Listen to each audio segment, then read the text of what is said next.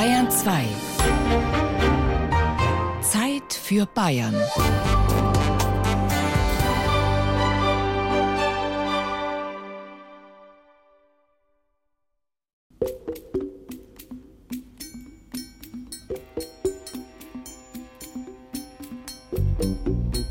Am äußersten Rand.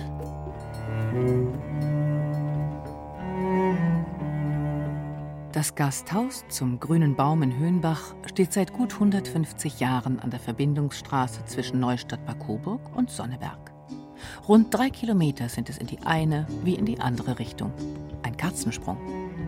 Doch 40 Jahre lang lief genau hier die Grenze zwischen Ost- und Westdeutschland. Mit Zäunen, Soldaten und Wachtürmen. Das ist ja der letzte Zaun unten, der letzte gewesen, wo die Schussanlagen drauf waren. Und da oben, da hier, da ist der erste Zaun. Sind Sie das? Das ist der hier. Das ist der erste Zaun gewesen. Der ging dann bei unten Parkplatz, wo jetzt da der Zaun, wo unten Parkplatz der Zaun ist, da war ungefähr der erste Grenzzaun. Da war Schluss. Meine Schwiegermutter, die haben ja Schlafzimmer da gehabt, die, die gucken manchmal die Soldaten rein. Dann sind wir Rollo runtergemacht. Ja. Matthias Schindhelm, der Wirt vom Grünen Baum, ist ein eher stiller Mann. Entsprechend unaufgeregt erzählt er die Geschichten zu den gerahmten Fotografien, die im Gang hinter der Gaststube aufgehängt sind. Sind da hergefahren und der ist da ausgestichen. Und dann hieß es, wir sollten ein, wenig ein paar Brötler, belegter Brötler und sowas machen. Und da kamen die da rein und da haben wir das gemacht. Und die, das waren ja früher waren es ja zwei Zimmer gewesen, also getrennt. Und der ist dann da drüben rein und wir waren da und der ist drüben rein mit seiner Bodygatze, mit seiner ganzen Leute. Die haben die ja wegen Brötler und Zeug und, und so gemacht. Und dann sind die dann runter, haben ihr Zeug gemacht und da ist wieder rauf und die haben dann noch ein bisschen hier gesessen und dann sind sie auch wieder ab. Was bei Schindhelm so lapidar klingt, wurde einen Tag später, am 2. Juli 1990, in der neuen Coburger Presse so beschrieben. Als Peter Michael Distel, Dr. Wolfgang Schäuble und Dr. Edmund Stoiber in ihren Hubschraubern am Sonntagvormittag Neustadt entgegenschwebten, sahen sie an der gebrannten Brücke, dem ehemaligen Grenzübergang von Neustadt nach Sonneberg, eine Menschenmenge warten, wie sie dieser Ort noch niemals erlebt hatte. Zehntausende waren aus ganz Deutschland gekommen, um die Unterzeichnung des Abkommens über die Aufhebung der Personalkontrollen an den innerdeutschen Grenzen hautnah mitzuerleben. Ich mache mich auf zum Ort dieses historischen Moments, zur gebrannten Brücke, dem ehemaligen Grenzübergang, vom grünen Baum nur einen Steinwurf entfernt. Hier, im früheren Niemandsland, ballen sich heute die Schnäppchentempel des Konsums. Supermarkt, Discounter, Baumarkt, Möbelmarkt, Fitnessstudios, Fastfoodketten und massenhaft Parkplätze. Es herrscht die Tristesse der Betonwüste. Dann ein Metallschild, kleiner als der Deckel eines Schuhkartons, das auf den 1. Juli 1990 verweist. War hier wirklich die Grenze zwischen Ost und West? Ein freundlicher Radfahrer aus Thüringen, unterwegs zum Bioladen in Oberfranken, bestätigt es. Sie stehen jetzt direkt auf der ehemaligen Grenze. Hier, jetzt, hier, ja, wo wir jetzt hier, stehen. Ja, ich sage mal, zu DDR-Zeiten konnten wir eigentlich bis nach Höhenbach nicht. Wo jetzt also der Marktkauf hier ist, bis dorthin konnten wir nur mit Passierschein. Er freue sich, dass die Grenze weg ist. Denn Sonneberg und Neustadt seien immer schon wie Schwestern gewesen. Auch wenn sie sich, wie unter Geschwistern üblich, nicht immer ganz grün waren. Neustadt und Sonneberg, das war früher, als die Grenze noch nicht bestand, da gab es immer Gehänse. Die Sonneberger sagten immer, die Neustädter sind die Hundsfresser. Ich gehe auf der fränkischen Seite parallel zur ehemaligen innerdeutschen Grenze. Nichts erinnert hier mehr daran. Die Natur hat alle Spuren überwuchert, die der Mensch nicht schon beseitigt hat. Und wie sieht es mit der Grenze in den Köpfen aus? Eine kleine Ortschaft taucht auf, Ebersdorf. Genau wie Höhenbach auf der Thüringer Seite lag Ebersdorf vor der Grenzöffnung, gefühlt am äußersten Rand der Welt. Das waren zwei verschiedene Länder. Das gab es nie für mich, dass das einmal Deutschland zusammen gewesen wäre oder so. Das kam so in dem Sinn nicht in meinen Kopf. Ich wusste zwar, aber es war ein fremdes Land. Martina Schoder bewirtschaftet zusammen mit ihrem Mann einen Hof mit 72 Milchkühen in Ebersdorf. Im Jahr der Grenzöffnung war sie 18 Jahre alt. Für mich war das gar nichts Besonderes. Ich kannte ja die Leute da drüben, weil meine Eltern haben Verwandtschaft da drüben, wir waren da regelmäßig im Urlaub. Für mich war das ein Urlaubsland. Und heute? Fühlt es sich jetzt, 30 Jahre später, an wie ein Land? Ich sage mal, bei uns ist es so zusammengewachsen mittlerweile. Also man sagt zwar noch Ossi und Wessi, aber ja, ist mir eigentlich wurscht. Neugierig werden wir von den Kühen beobachtet, die sich beim Wiederkäuen durch uns nicht stören lassen. Jeder hat seinen eigenen Platz. Sie sehen sehr entspannt aus. ja, sie sind auch sehr ruhig. Also, sie haben Futter, werden regelmäßig gemolken, denen geht's gut. Sind das jetzt Ossis oder Wessis? Die Kühe? Die sind, glaube ich, fast nur Wessis. Ich möchte wissen, ob man es auf der Thüringer Seite genauso entspannt sieht wie hier in Ebersdorf und mache mich auf nach Sonneberg. Aber vorher will ich noch etwas überprüfen und werde in Wildenheid, einem Stadtteil von Neustadt, unmittelbar an der ehemaligen Grenze, fündig. Hundsfresser. Der Faktencheck. Komm, geh mal her, machen wir Platz. So. Moin. Doris, Asti und Hans sind mit ihren Hunden Fichte, Biber und Biggie unterwegs und wirken wie ganz normale Hundehalter auf dem Gassigang. Aber man kann ja nie wissen. Eventuell werden die drei Fellnasen später zu Hotdogs oder ähnlichem verarbeitet. Alle lachen. Sie wissen schon, dass ihre Sonneberger Nachbarn sie für Hundsfresser halten. Woher kommt das? Hundefett war ja als Heilfett angesagt zum Einreiben. Ja, jetzt nicht mehr, das war früher mal. Da ist einiges an Fett dran, ja. Das sind Muskeln.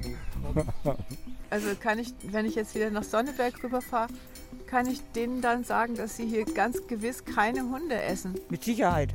Das könnt ihr mit Sicherheit sagen. Das ist schon lang vorbei. Beruhigt mache ich mich auf nach Sonneberg, der Spielzeugstadt am südlichen Rand von Thüringen. Spielzeug verbindet. Teil 1. Auf dem Weg zu meinem ersten Ziel in Sonneberg passiere ich einen Bratwurststand, an dem es verführerisch duftet, und ich beschließe, ein kleines Experiment zu wagen. Sagen Sie, bekomme ich bei Ihnen Coburger Bratwürst? Nein, bekommen Sie nicht. Bei uns bekommen Sie auch keine Thüringer Bratwürste, weil wir das nicht saugen dürfen, weil unser Fleisch in Bayern geschlachtet ist. Und nur das Fleisch, was in Thüringen geschlachtet und zerlegt ist, dürfen wir Thüringer Bratwürste zu sagen. Ich erfahre, dass es hier ausschließlich Sonneberger Bratwürste gibt, im Schleißdarm gefüllt und nur mit Salz und Pfeffer gewürzt. Mit ihrer Bratwurst, sagt die Dame am Stand, seien die Sonneberger sehr eigen, genau wie die Neustädter oder die Coburger. Wie eigen man sein kann, wenn es um die Wurst geht, werde ich im Laufe dieser Grenzlandrecherche noch öfter erleben.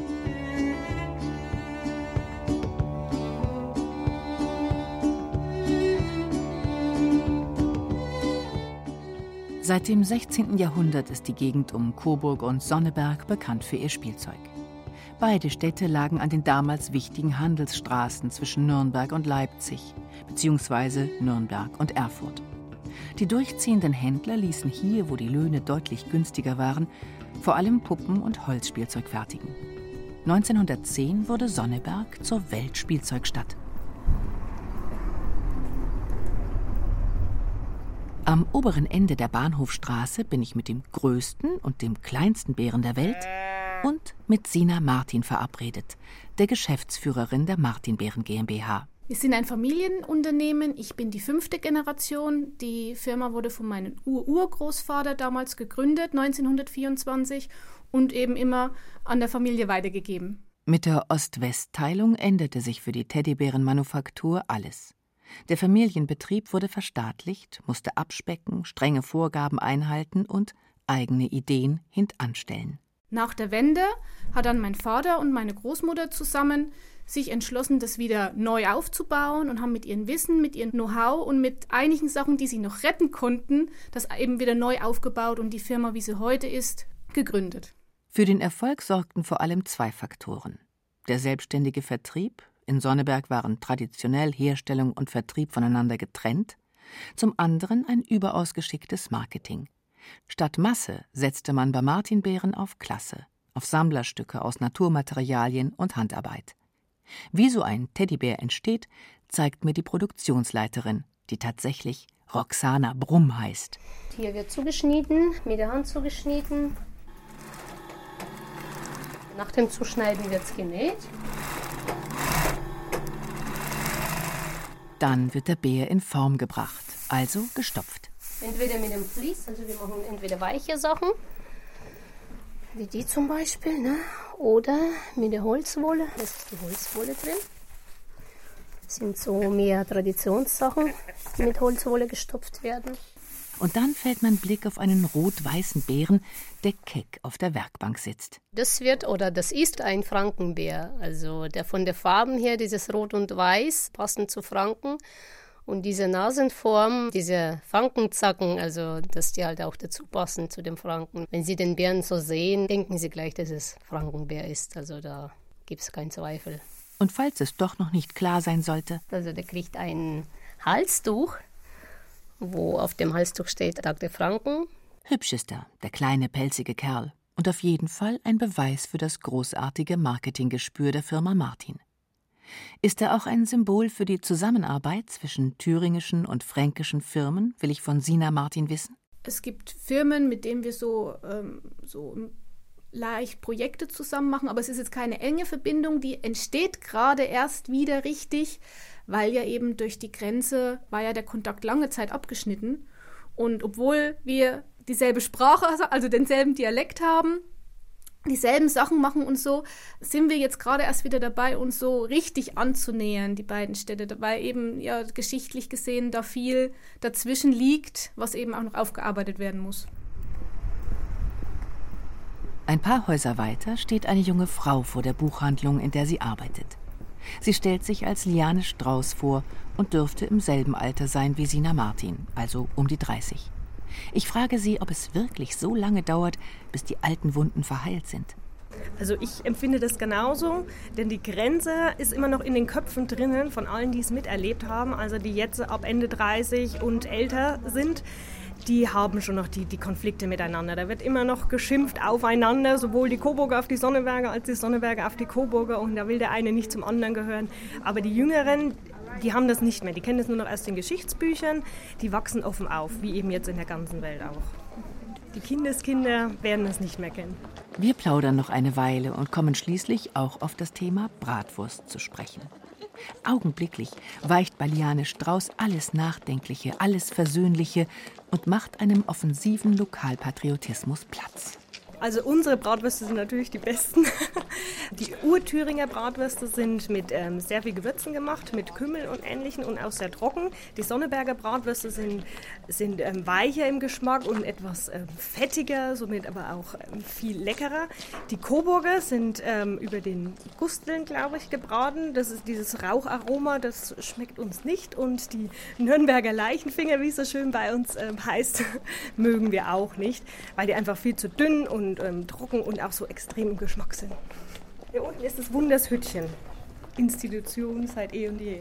Das ist quasi der Stand für Informationen. Wenn man irgendwas wissen möchte, muss man da runter am, am Wundershütchen und da gibt es dann auch immer freitags Bratwürste von den hiesigen Bratwurstständen und da gehen die Meinungen auseinander und die Kriege gehen los.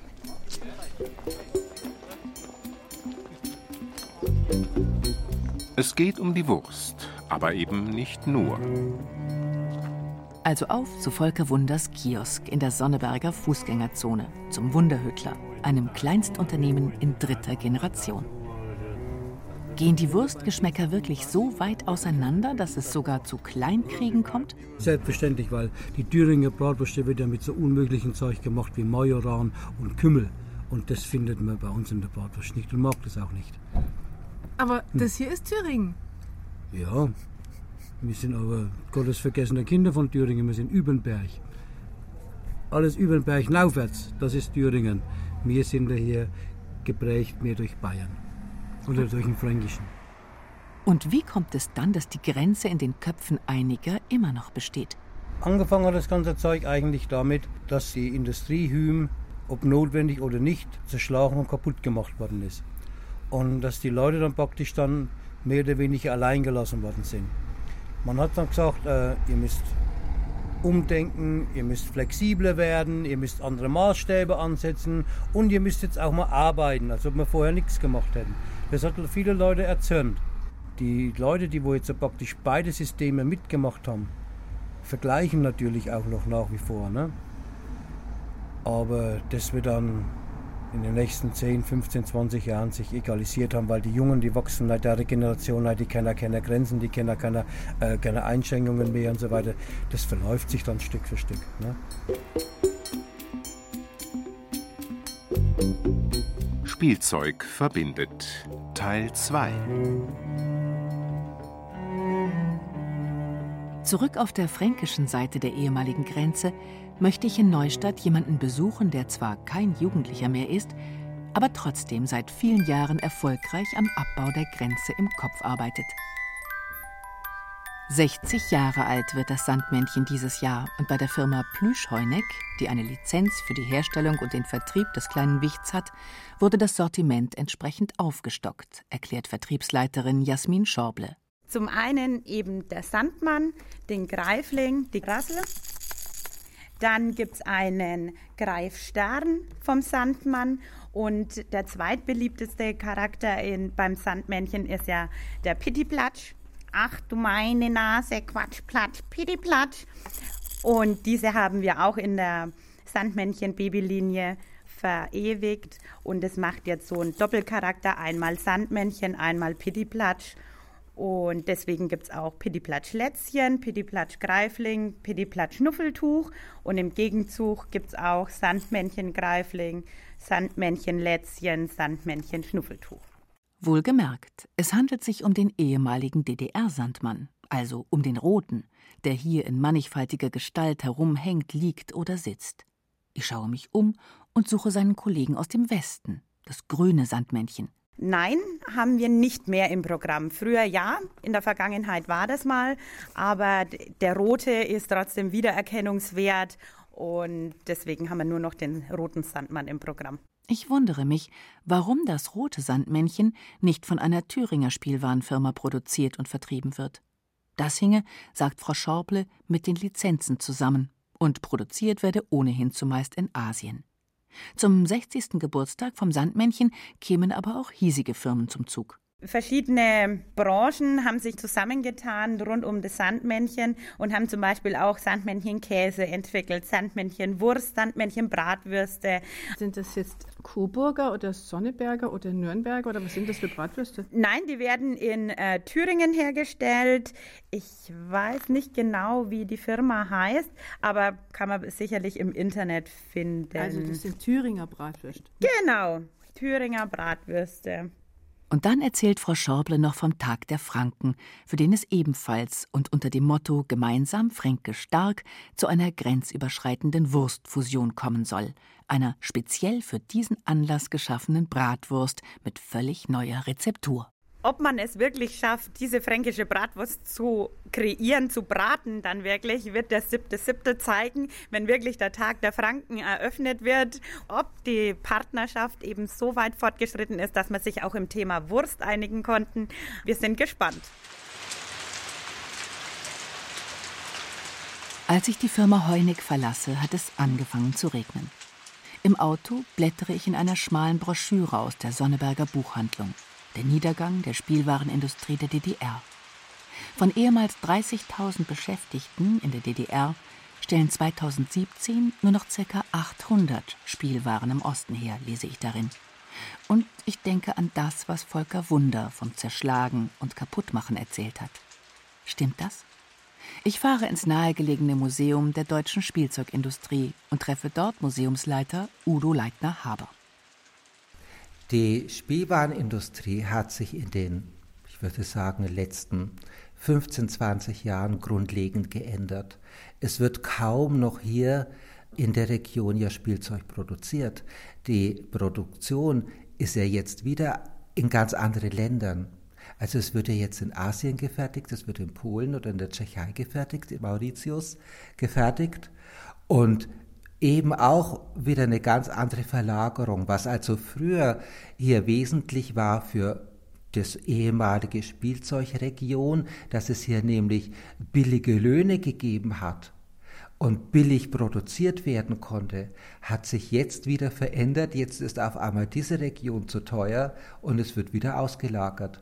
Beim Gang durchs Museum zeigt Leitner Haber, was er damit meint. Das ist zum Beispiel so ein typisch Neustadter Produkt. Das ist eine Werfpuppe. Werfpuppe daher, weil die auch mal runterfallen darf, ohne dass sie gleich kaputt geht. Original hier 20er Jahre und wirklich Billigprodukt. Nicht einmal mit gemalten Augen, sondern mit Klebeaugen. Das sind also dann Abziehbildler. Also alles schnell, schnell, billig, billig, billig, billig. Dann entschuldigt sich der Museumsleiter. Das Puppenfestival. Eine Kooperation zwischen Neustadt und Sonneberg stehe vor der Tür und das bedeute viel Arbeit. Bevor wir uns trennen, möchte ich noch wissen, was er über das Thema Bratwurst denkt. Bratwurst hin, Bratwurst her, also entweder es schmeckt oder es schmeckt nicht. Mir schmeckt die eine und die andere. Also für, es ist für mich kein Thema. Überhaupt nicht. Auf dem Rückweg zum Gasthof Grüner Baum in Höhenbach passiere ich noch einmal die unzähligen Schnäppchenmärkte mit ihren Parkplätzen und Müllcontainern zwischen Neustadt und Sonneberg und denke an die Werfpuppen im Museum, an das schnell, schnell, billig, billig. Eine respektable Annäherung zwischen Ost und West, zwischen Franken und Thüringen sähe bestimmt anders aus. Ein gemeinsamer Feiertag wie der Tag der Franken könnte ein Schritt in eine bessere Richtung sein vielleicht beim grenzübergreifenden Wurstdisput.